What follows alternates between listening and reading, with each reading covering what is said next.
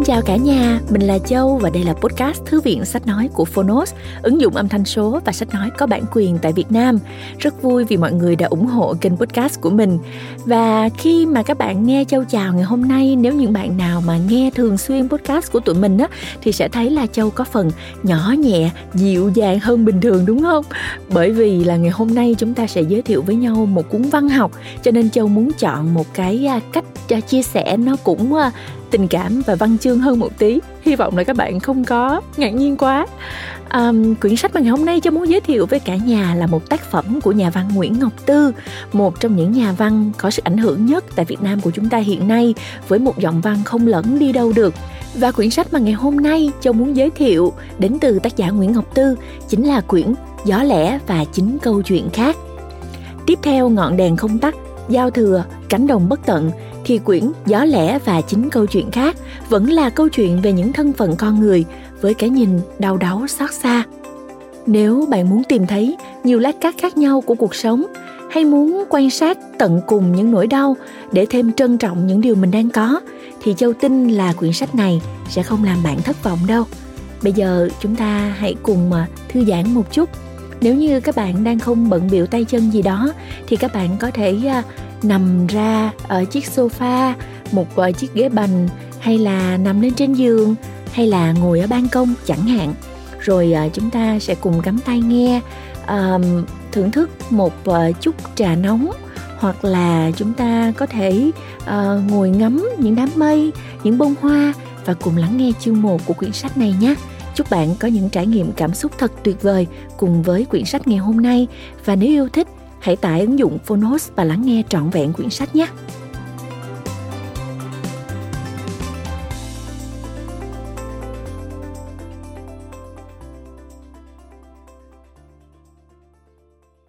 Bạn đang nghe từ Phonos.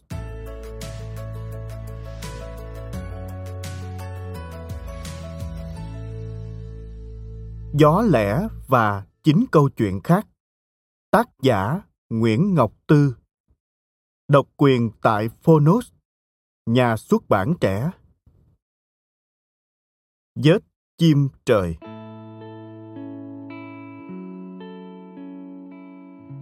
Buổi trưa tháng 10 đó, rất bình thường, như bình thường, chúng tôi trốn ngủ. Thằng Vĩnh dắt dẻo trên nhánh me trước sân nhà, cầm trái xoài sống nhai, vừa nhai rau ráo, vừa thả giỏ xuống đầu tôi nước miếng chèm nhẹp. Tôi hơi quạo, nhưng chỉ cười. Tôi mà ném trả thì sập bẫy của dĩnh sẽ cuốn ngay vào trò chơi nó bày sẵn. Mọi người sẽ phát hiện ra đám trẻ đang ở ngoài sân thay vì trên giường, sẽ là om sòm lên. Thấy tôi nín thinh, biết không ăn thua, thằng dĩnh đâm chán. Nó thôi khiêu khích. Hai đứa tôi im ỉm, như bị dây bủa bị đóng băng bởi cái thinh lặng ban trưa của con đường thưa vắng người. Nắng trên cao lợt nhách, xuyên qua tàn cây xuống đến sân thì tệ hơn. Chỉ là những chùm bông nắng mờ mờ. Lâu lâu, vài ngọn gió mồ côi leo heo chạy lệch phệch qua. Những cái lá me lững thững rơi xuống. Đám lồng chó lại lờ đờ bay ngược lên, để lại nền sân dài bông nắng thưa tái ngắt. Lúc đó, tôi đã đi qua 14 cái tháng 10. Đi qua không biết bao nhiêu buổi trưa lạc lạc, phai phai như vậy. Những buổi trưa không làm đám con nít buồn ngủ, nhưng cũng không làm tụi nó hứng chí chạy nhảy chơi đùa. Những buổi trưa lừ đừ, lười nhác. Và nếu bà nội không khóc, buổi trưa nọ đã trôi tuột khỏi đời tôi, không một vết tích không làm tôi đau khi đôi khi gặp lại cơn nắng nào đã cũ. Nhưng mà bà nội đã khóc, và buổi trưa kia đã vĩnh viễn bị tiếng khóc đóng đinh vào. Lúc đó, bà vẫn còn nằm trên giường, chắc vừa choàng thức dậy sau giấc ngủ trưa. Mới đầu, nghe những tiếng hức nhẹ, tôi nghĩ là thằng Vĩnh nên ngó lên cây. Mới hay, Vĩnh cũng đang trố con mắt dò xét ngược xuống tiếng nấc bỗng ồ ồ dồn đuổi nhau qua cửa sổ bà nội bà nội khóc bà nội khóc kìa. Ba ơi, ba, bà nội khóc. Cả nhà bị dựng ngược, lăn xăng quay lấy một bà già đang khóc. Trời ơi, sao má khóc vậy? Ủa, nội ơi, nội bị làm sao? Má ơi, má đau chỗ nào? Bà nội lắc đầu, vẫn khóc. Nước mắt vừa lao xong, nước mắt lại tràn trụa. Dỗ hoài mà không nín. Cả nhà bất lực ngó nhau, ngờ vực. Ai trong chúng ta đã làm bà nội khóc? Vừa lúc ấy thì bà nội nín. Bà nắm lấy tay cha, hụp hửi. Sao bay lại bắn út hơn của má? Sau này, lòng đồng với bao biến cố cuộc đời, chen lấn, tranh giành, bị tạt vào mặt những câu từ khó nghe, phủ phàng nhất. Nhưng tôi thề rằng chẳng câu nói nào đau đớn và nghiệt ngã như lời thốt ra từ cái miệng méo máu của bà nội. Trời đất lặng phát. Một mũi tên nào đó xé gió đâm thẳng vào tim cha. Ông chới giới. Má! Mày bắn út hơn của má chết rồi, con ơi! Bà nội bẹo bạo nhắc lại, đẩy mũi tên vào trong cha sâu hơn. Và tôi khóc hức lên vì cảm giác cha vừa vào cõi chết. Má tôi không biết gì hết. Má túi bụi với sạp bán thuốc gò ngoài chợ. Chiều về, má ngạc nhiên thấy bà nội không chịu ngồi chung mâm. Bà bưng chén cơm dây lưng lại, trẹo trạo nuốt từng miếng rời. Chỉ chịu ăn những gì dĩnh gấp cho. Người già giận hờn cũng ngoe ngoẩy như trẻ con. Má hiểu là đã xảy ra chuyện gì, nhưng má không hỏi. Việc kiếm miếng ăn cho cả nhà khiến má rã rời. Cha buông đũa sớm, có vẻ cha không cầm được máu mình đang rơi. Ông nhìn vào cái lưng lạnh ngắt của bà nội cố hiểu chuyện gì đó. Bà thấy hình ảnh nào trong chim bao? Hay chỉ là một hành động trong chuỗi hành động ngớ ngẩn của căn bệnh lẩn thẩn đang tàn phá bà nội mấy năm qua? Như bà nội đã từng xách thùng tưới cải trong tủ lạnh, nhổ cỏ trồng vô hồ nước mưa. Như cái ngày bà nội ngơ ngác nhìn chúng tôi, hỏi. Ủa, ai đây? Ai mà kêu tôi bằng bà nội vậy cả? Ừ, còn chú hai này, muốn gì mà kêu tôi bằng má? Tôi không có của cải gì đâu. Đừng tưởng ngon mà nhào vô nhận bừa nghe. Tôi và những miếng cơm khô khốc, bỗng nghĩ. Bây giờ bà nội có trèo lên cây ca hát hay đốt áo nướng trứng thằng lằn, tôi cũng không ôm bụng cười ngắt ngéo nữa. Những chuyện đó đã là bình thường.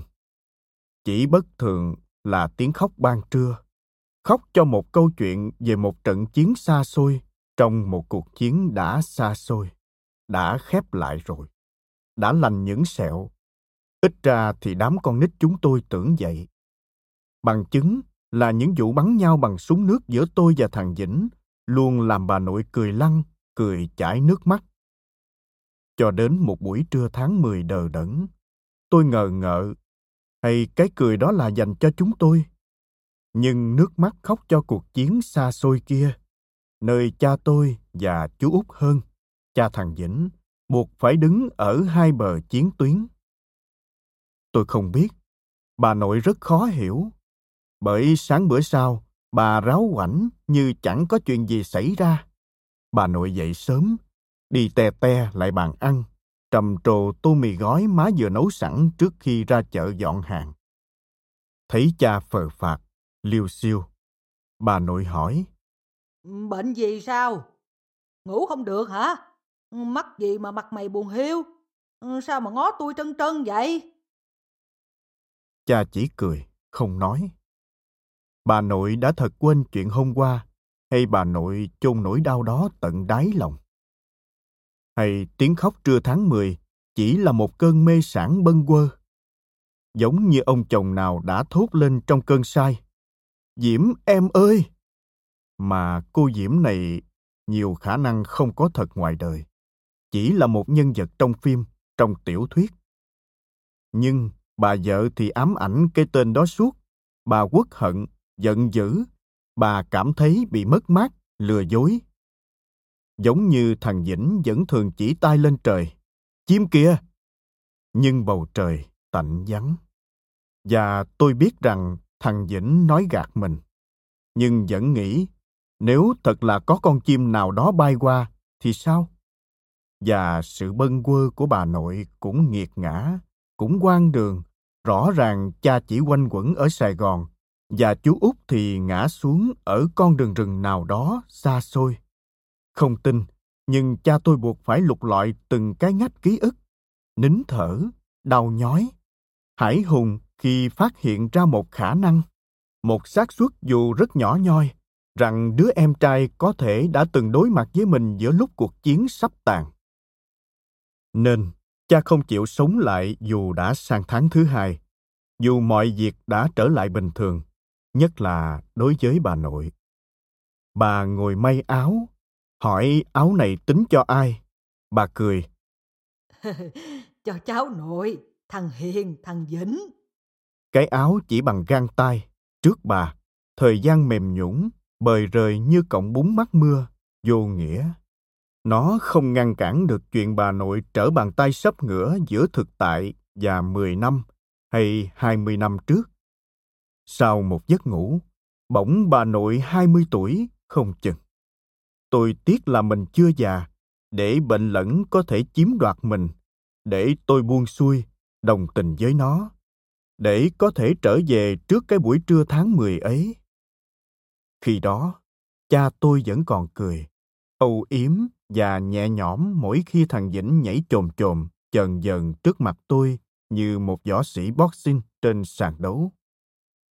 Khi đó, mỗi sớm cha gọi hai đứa trẻ thức dậy, chạy bộ ra công viên, và chúng tôi cùng nhau đá cầu. Nhưng rồi bà nội cất tiếng khóc sau một giấc ngủ dài, mà lòng người là thứ dễ thương tổn, dòng sông cũng có thể cắt nát, sau đó thì ánh mắt, tiếng nói, nước mắt.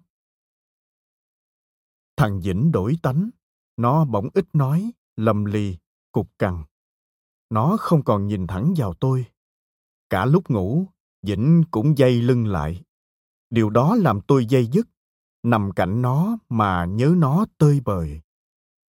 Vĩnh về với nhà tôi khi má nó lấy chồng. Cha đặt nó cạnh tôi, nói, đây là em con. Nó nhoẻn miệng cười, bôi nước mũi xanh dần của nó vào miệng tôi, thay cho lời chào. Vĩnh đẹp ngắt nhưng gạt tôi ra rìa trong cuộc chiến giành măng vú bà nội. Được ít lâu, Vĩnh cũng phải từ giả đôi vú thõng dài mát lạnh đó lủi thủi lên gác, măng cùi chỏ tôi, ngủ khò. Từ nhỏ, nó phá như quỷ sứ, quậy vô phương. Bó tay chân Vĩnh lại, cái đầu nó sẽ lúc lắc. Nếu dịnh cả cái đầu, con mắt vẫn giáo giác, và nếu ta bịt mắt nó lại, ta vẫn cảm giác nó đang chạy nhảy lung linh. Hành động của Vĩnh luôn nằm ngoài những thứ mà cả nhà tưởng tượng được. Bản năng, quan giả và hồn nhiên. Như cởi cái quần ướt đẫm nước tiểu quăng vào nồi cháo dịch, lấy gậy để bật cầu dao điện, bắt mèo bú chuột, khoái đái vô tủ lạnh cho mát cu. Nó thích trèo cây, ngủ ngoẻo trên cây mà không rơi xuống. Vậy mà cả nhà đều thương Vĩnh, thương đến mức nhiều khi tôi muốn khóc vì ghen tị. Với bà nội, với cha, Vĩnh là hiện thân của chú út hơn. Cũng từng quan giả, nghịch ngợm, cũng làm cả nhà quảng hồn khi cầm cây củi đang cháy rượt người lớn chạy ngời ngời, lén múc nước làm gà đổ vào ấm trà của ông cố. Lớn lên, chú cũng làm mọi người chới giới khi bỏ học lấy vợ, rồi bỏ người vợ mới cưới vào bưng. Để coi làm sao họ sống thiếu thốn, khó khăn vậy mà bắn tưng bừng. Vĩnh giống cha, khó đoán trước, đầy ngẫu hứng. Riêng má tôi không thương Vĩnh vì bóng hình nào đã cũ, mà việc dạy dỗ Vĩnh là sự thách thức thú vị so với người chồng mờ nhạt, ẩn mình như cái bóng và đứa con trai luôn quỷ mị, ngoan ngoãn. Vẽ cái vòng tròn bắt ngồi đó là te te vào ngồi suốt ngày sạch sẽ chẳng cần thay bộ đồ nào cũng tinh tươm như con gái. Chơi cùng nhau. Thằng Vĩnh luôn là người bài đầu và luôn luôn thắng cuộc. Tôi luôn bị đau và luôn miếu máu cười hơ hơ. Một khoảnh khắc nào đó, khi má tôi ôm siết dĩnh vào lòng, tôi thấy ánh mắt nó lạc đi, chơ dơ. Nó đã ý thức vòng tay ấy có thể chặt, có thể ấm áp, nhưng không phải của mình. Tôi thương dĩnh suốt, thương những lần đám dỗ chú út hơn. Thằng dĩnh cầm nắm nhang ngoái ra sau, hỏi. Bác hai nói sao? Cái thằng, vậy không biết bao nhiêu lần rồi. Nói vậy nè, bữa nay rằm tháng 2, nhà mình làm bữa cơm, con mời cha về ăn. Thằng Vĩnh lóng ngóng nói tiếng trầy tiếng trật. Và khi nó cắm nhang vào lư hương, tôi bỗng đọc trên gương mặt nó thất vọng não nề. Nó gọi cha ơi, nhưng tuyệt nhiên không có tiếng giọng nào dội lại. Cho đi và mất hút, cho đi và biệt tâm. Những dịp đó thì má thằng Vĩnh có về thăm. Đôi lúc nhầm, Vĩnh gọi má nó bằng thím út như tôi. Nó chạy chơi suốt và khi má nó đi, nó chỉ đứng chống nạnh trông theo. Nhìn từ phía sau lưng, tôi bỗng nghĩ không có hai cánh tay chỏi vào hông, thằng Vĩnh sẽ gãy ngang, đổ gục xuống. Hỏi làm sao tôi không thương dĩnh cho được. Hơn nữa, hành động đó làm cha tôi rất hài lòng. Cha và chú Hơn chỉ bên nhau ngót 23 năm, đầy hụt hẫng, tiếc nuối. Và tình anh em đó chúng tôi tiếp nối. Chúng tôi tô màu mới lên bức tranh cũ.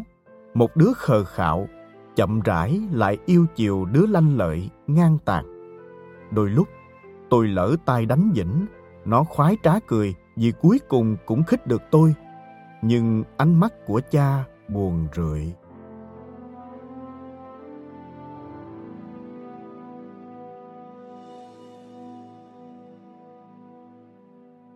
Cha khá nghiêm khắc và tôi phải giấu mình theo ý cha. Tôi không được phép sai phạm lỗi lầm, dù là nhỏ nhất. Có cảm giác cha đang cố gắng dạy tôi điều gì đó xa vời hơn việc không thuộc bài hay tham gia đánh nhau cùng thằng Vĩnh. Nhưng ông muốn dạy tôi điều gì? Tôi buộc phải suy nghĩ nhiều, rất nhiều. Nghĩ những chuyện mà ở tuổi tôi không nên nghĩ. Vĩnh ngán ngẩm, gọi tôi là ông ngoại và nó rất bực cái sự ông ngoại của tôi. Bởi nhiều khi đang chơi cùng nhau, tôi bỗng đờ ra, nghĩ, cha muốn dạy tôi điều gì sao lại dẫn tôi đi họp tổ dân phố? Vừa ăn sáng, ông vừa hối, như thể đã trễ rồi. Nhưng chúng tôi có mặt sớm nhất, ngồi sù sụ nhẫn nại chờ mọi người đủ mặt. Cha có vẻ nghiêm túc, ông cầu thị lắng nghe suốt buổi họp, mặc kệ người ta trộn rộn nói tục, cào nhào. Và cha về cuối cùng, sau khi xếp ghế, tắt hết đèn trong phòng họp cha tôi muốn nói gì với tôi mỗi khi quốc khánh lễ lạc? Ông tự giác treo cờ. Phường khóm phát động phong trào nào, nhà tôi luôn gương mẫu đi đầu. Cả ông già chằng cây bên xóm sáng nào ra ban công xúc miệng cũng phun nước qua mái hiên nhà bên này. Nước giải cứ chảy tuôn tuôn, cha cũng nín nhịn. Tôi tức mình, thất vọng.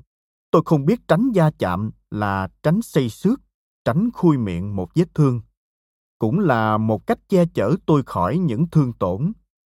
Chỉ đến dịp trường xét học sinh ưu tú để nhận bằng khen cấp thành phố, tôi không được chọn chỉ vì lý lịch của cha có chút vết đen. Hiểu ra chút ít, tôi thoải mái hơn. Có tám chục cái giấy khen thì cũng không đổi được sự nhẹ nhàng này, nhưng cha vẫn rầu rầu.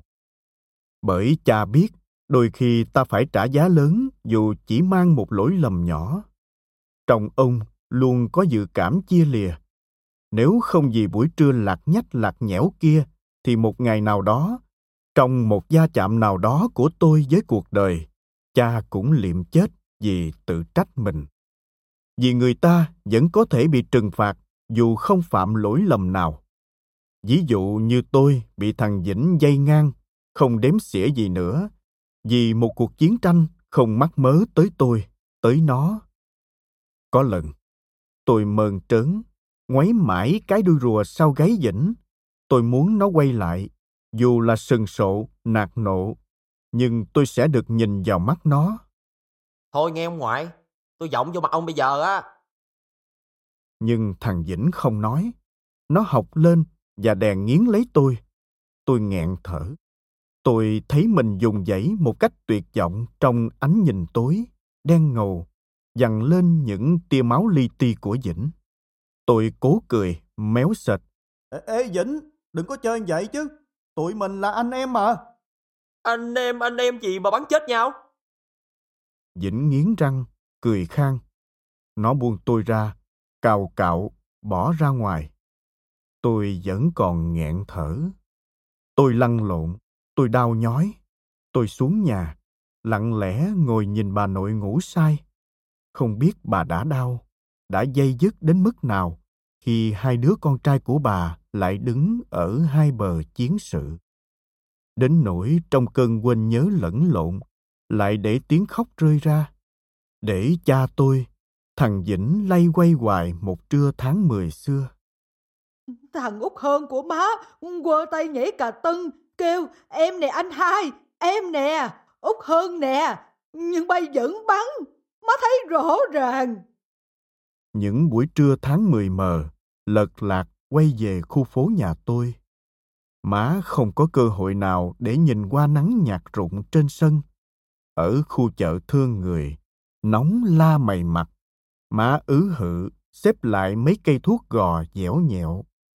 Cha cũng chẳng ngó ngàng gì qua nắng, lặng lẽ ngồi đánh máy một cái đơn tranh chấp đất đai của khách hàng.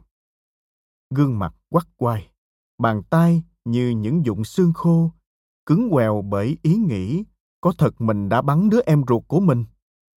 Bà nội ngủ trưa, mặt nhiều khi cau lại, nhiều khi rên khẽ. Dường như những cơn chim bao đang tàn phá sự sống của bà. Hai đứa trẻ trốn ngủ, ra sân. Tôi trèo lên cây, thả những khúc cành khô xuống đầu Vĩnh với hy vọng Vĩnh sẽ quăng trả, sẽ sập bẫy, cuốn vào trò chơi của tôi, sẽ ném vào nhau chói chang những nụ cười. Và tôi cứ chờ đợi mãi.